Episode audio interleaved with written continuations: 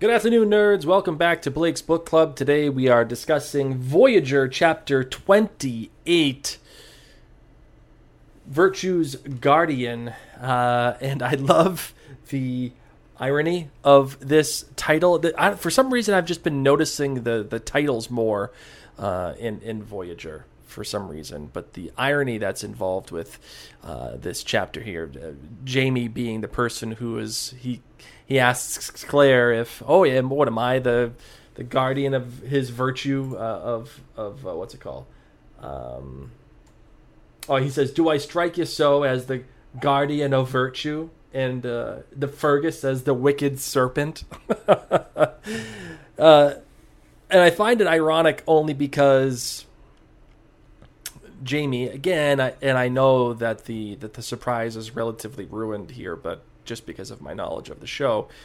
But you know, the fact of the matter is that Jamie is still technically, I guess, married to Leg Hair, and uh, and he is said a bunch of things to Claire, like, "Okay, I can I can be myself with you. I can tell you the truth of my heart, and yada yada." And while that is probably relatively true, the fact is, you know, he probably can talk to Claire more than anybody else on this planet, uh, including uh, including Laoghaire. Um, he still cannot tell the full truth to Claire. So the irony does exist uh, in that Jamie's virtue isn't all that isn't all that perfect here, um, and Claire agrees, but then asks Jamie, "Well, what about him?" And I just I just find this great. And she says, "Yeah, yeah, you haven't killed anyone, but do you want to?" Hmm, like that, you know, that kind of deal. Uh, and then, of course, you know, the, him being the guardian of virtue just quickly disappears. um, and oh, I think it was Angela who asked me, "Why does Ian, young Ian, bother me?" I don't know. I I I've, I think he's just an annoying character sometimes. Um, like the way I don't know, just the way that he was talking to his dad. And I know he's a teenager, and when you're a teenager, you you test your limits and you test the uh, the boundaries of how far you can go and uh, how how much you can push uh, your parents. Um, but I also find it funny too that he was so quick to judge his dad for apparently coming to a whorehouse, um, and yet here he is being guided by Fergus, as Fergus had done with all of his older brothers, to go sleep with uh, with with a with a working girl. Um, and my recollection of the show is that it was a barmaid, right? Like it was a barmaid that Ian had a crush on.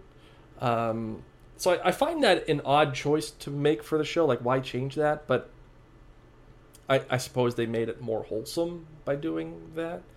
Uh, I'm, I'm not 100% sure why they would. But, um, you know, it's just it's just funny you know uh, it's just funny that he was so quick to down his dad but now he's he's fully happy and willing to start you know doing a do, doing his duty if you will. Um, and maybe Jamie allows it because you know Jamie too his, his, virtue isn't all that perfect. Like he's been he has I don't care what anybody says he has been lying to to his to young Ian's dad. He's been lying to Ian about young Ian's whereabouts and what he's been doing, and the truth has been has has come out. Um, but let's not forget, though, that Ian has now also taken part in what is essentially an accidental death or murder, if you will. Uh, Ian has killed a man, and I do like Jamie's words where he's like. Uh, you know, if he was, you know, off with Mary, does, you know, does that mean he's not worried about, um,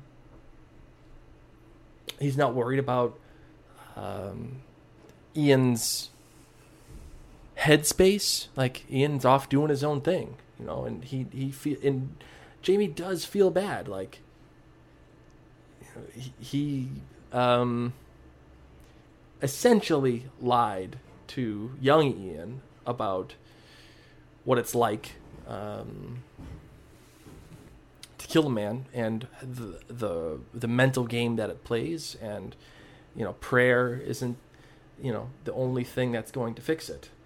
Um,